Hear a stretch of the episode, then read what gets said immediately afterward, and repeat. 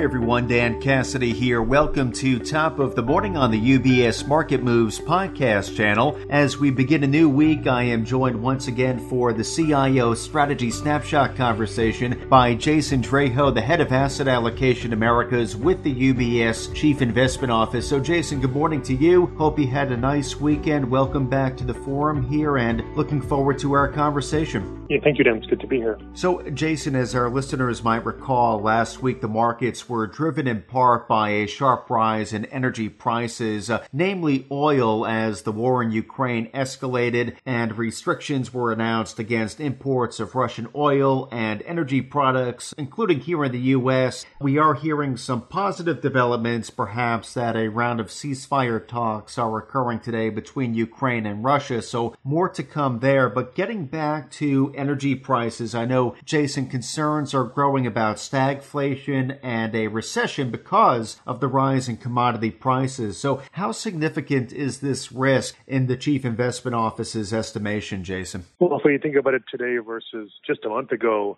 the risk has clearly risen, because what we've dealt with or what we are dealing with right now is a stagflationary shock, meaning it's going to be, a hit to growth because more money has to go towards spending on essentials like food and energy, which is less money go to discretionary spending. So that's going to be a negative on growth.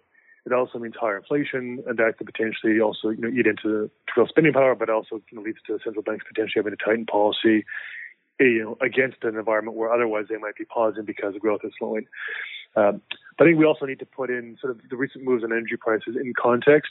There is a tendency for people to look at nominal prices and forget that they need to think about in terms of relative or real terms. So if you look at the national price of gas or the average price of gas across the country, Bloomberg has a metric, and right now they say it's around $4.70. So $4 is sort of the psychological breakpoint. When it goes above that, people start to think this is getting really expensive. But we also had oil or gas at $4.43 back in May of 2008. That was the last time it was kind of this elevated. But if we think about incomes today versus roughly 14 years ago, they were 50% higher on a per capita basis. So the gas price is 6% higher, but average income prices are 50% higher. My point being is that our ability, and I think for most consumers, to be able to absorb this, despite the sort of the sticker shock, is actually fairly solid. And we've come out of this recession where households are in very good shape.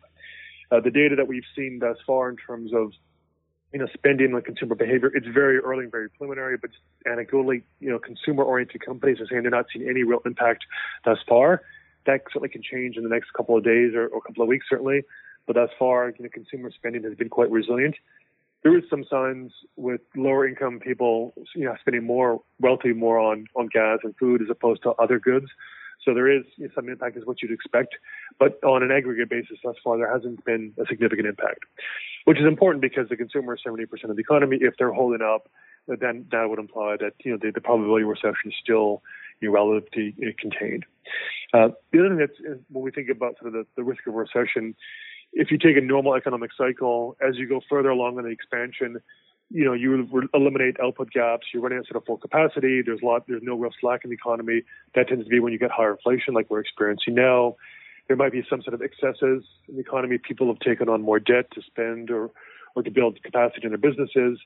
Then you have policy that starts to turn quite tight. And none of those conditions are really sort of in play right now. But normally you get sort of the risk of recession sort of rising almost like in a continuous fashion as you get as this environment takes hold. Right now what's changed is more of a discontinuous or discrete jump, all related to the Russian invasion of Ukraine that's caused commodity prices to surge. So whereas recession prediction models, with caveat they're not perfect by any stretch, would have been saying the probability of a recession in the U.S. in the next 12 months would have been single digits a month ago. Now some of them might be like above 20%. And other forecasters are around say like it could be a 1 in 3 chance. The problem or the challenge of looking at that kind of data is it's because it is discrete, it's very contingent on the outcome. A month from now, if the situation in Ukraine gets even worse and commodity prices are even higher, then maybe we're at a 50% chance the next year. But if things start to de-escalate in some way or look like they could de-escalate, then commodity prices could decline. So that probability of recession, could go from 30% right now to 50% or back down to 15%. So it's a very hard thing to sort of call because it really depends a lot right now on the outcomes of a particular situation in Ukraine. That could go well or it could go much worse. And so I think that when we think about the risk of recession, you just have to sort of keep that in mind.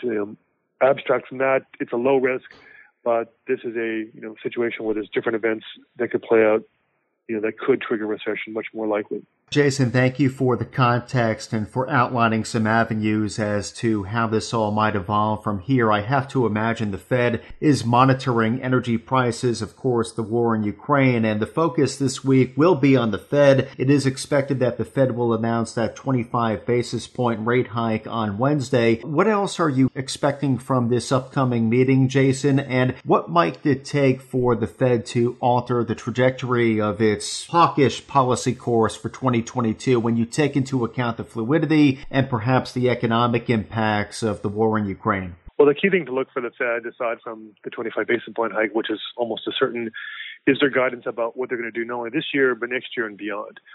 So the dot plot that they have is the median of like all the different FOMC members will say like how many hikes do they expect this year. Right now it's at 2. This is likely to jump to say 5 or maybe 6. Still probably less than the number of hikes that the market is pricing in right now, which is between 6 and 7 hikes.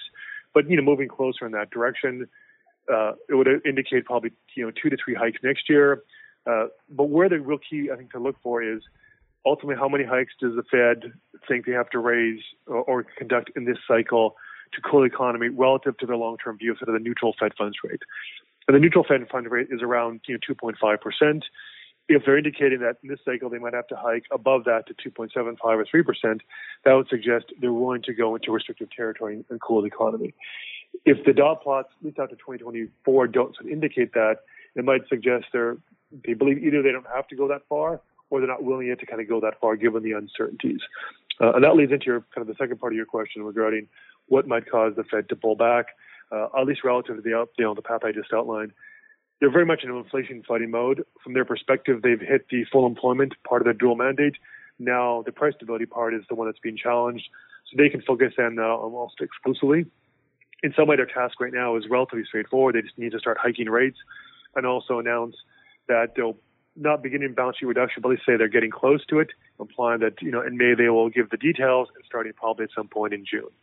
So that can get underway. The issue then really becomes that once we move into the second half this year, once they've hiked multiple times, the balance sheet is shrinking, they'll have a better sense of like where is inflation at that point in time and how far they have to go.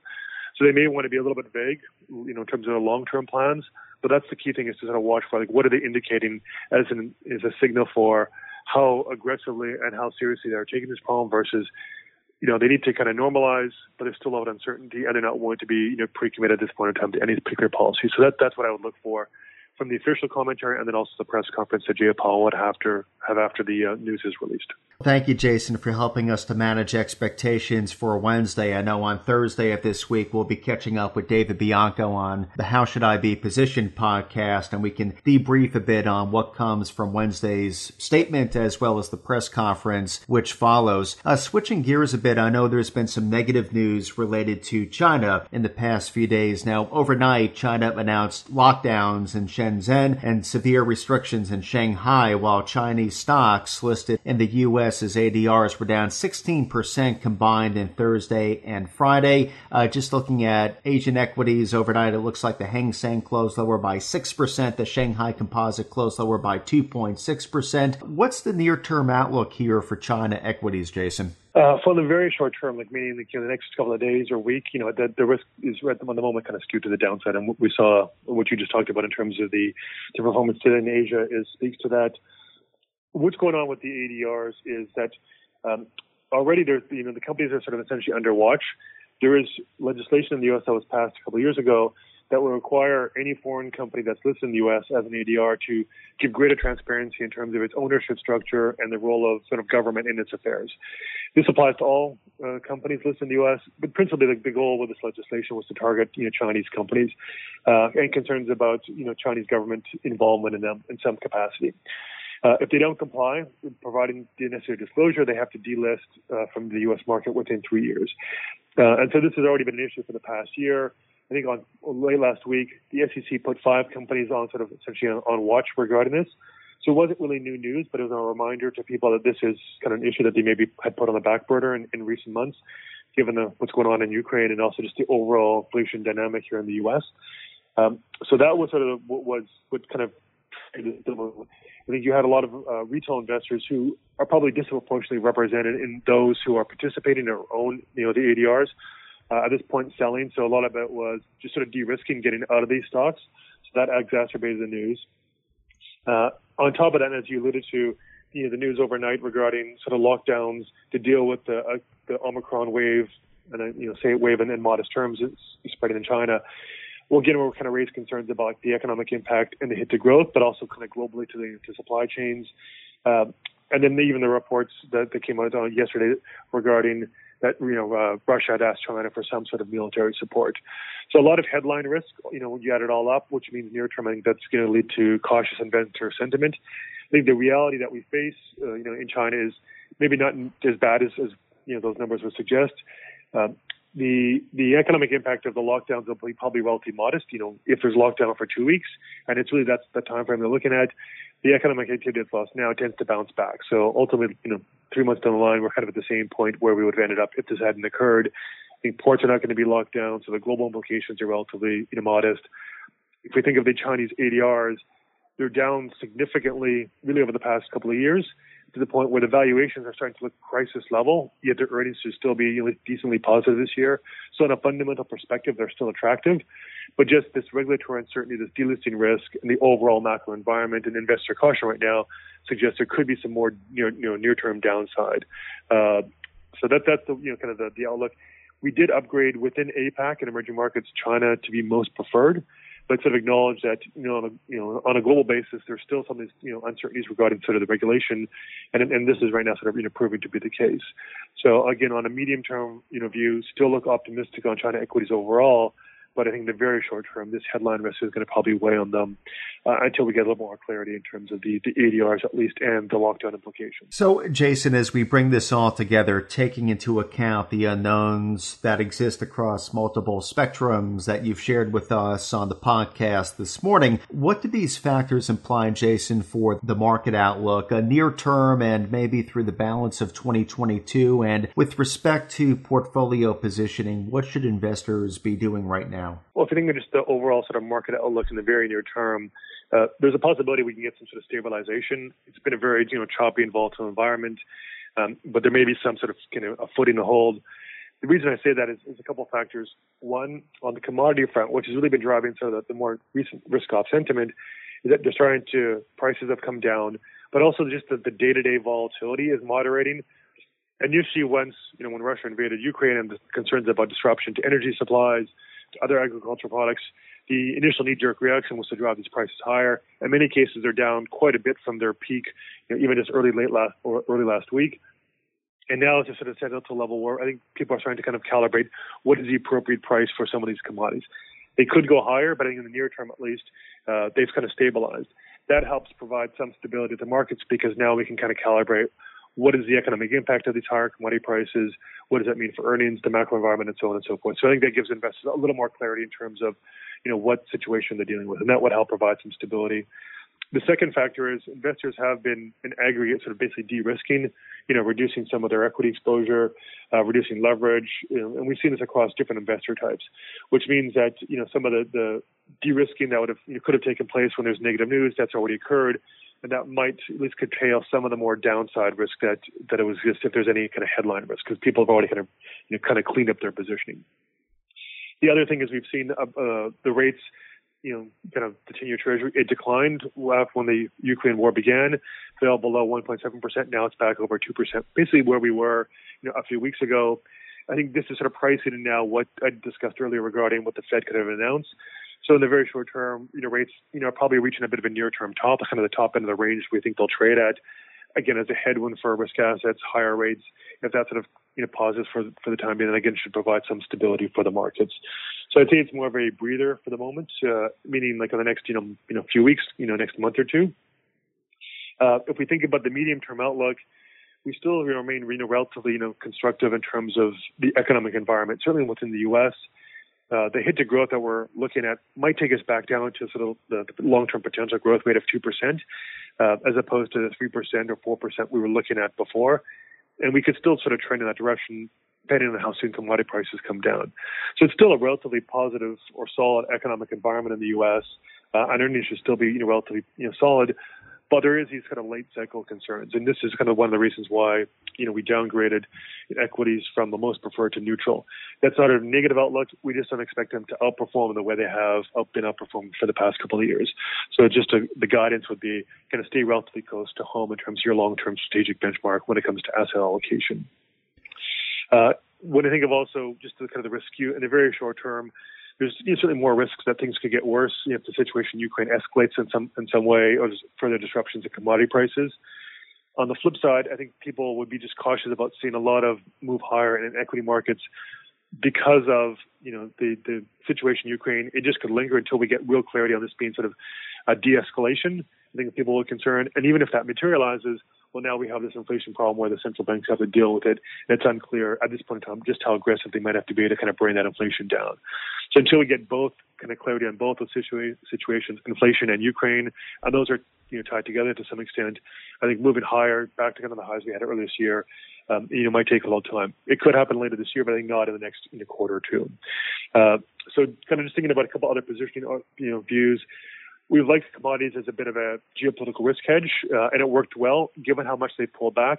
This wouldn't be a bad sort of reentry point. More thinking as a hedge in terms of disruptions to commodity supplies, but also if things de-escalate and global economy sort of reaccelerates, demand for commodities could also pick up. So I think they're still kind of attractive at the current levels given how much they pulled back over the past 3 or 4 days, and the move higher in rates. Has also had some disruption in credit markets. So things are starting to look like they could become a little more attractive in the fixed income space and the credit space. For example, investment-grade corporate credit, it's least preferred for us. But now it's getting to the point, given how much spreads have widened, it's starting to look a little attractive. So I think, just thinking about areas that have been most disrupted by the sell-off, there are some areas that are now kind of creating at least intriguing opportunities that investors should start to investigate, if not yet quite put onto their portfolios.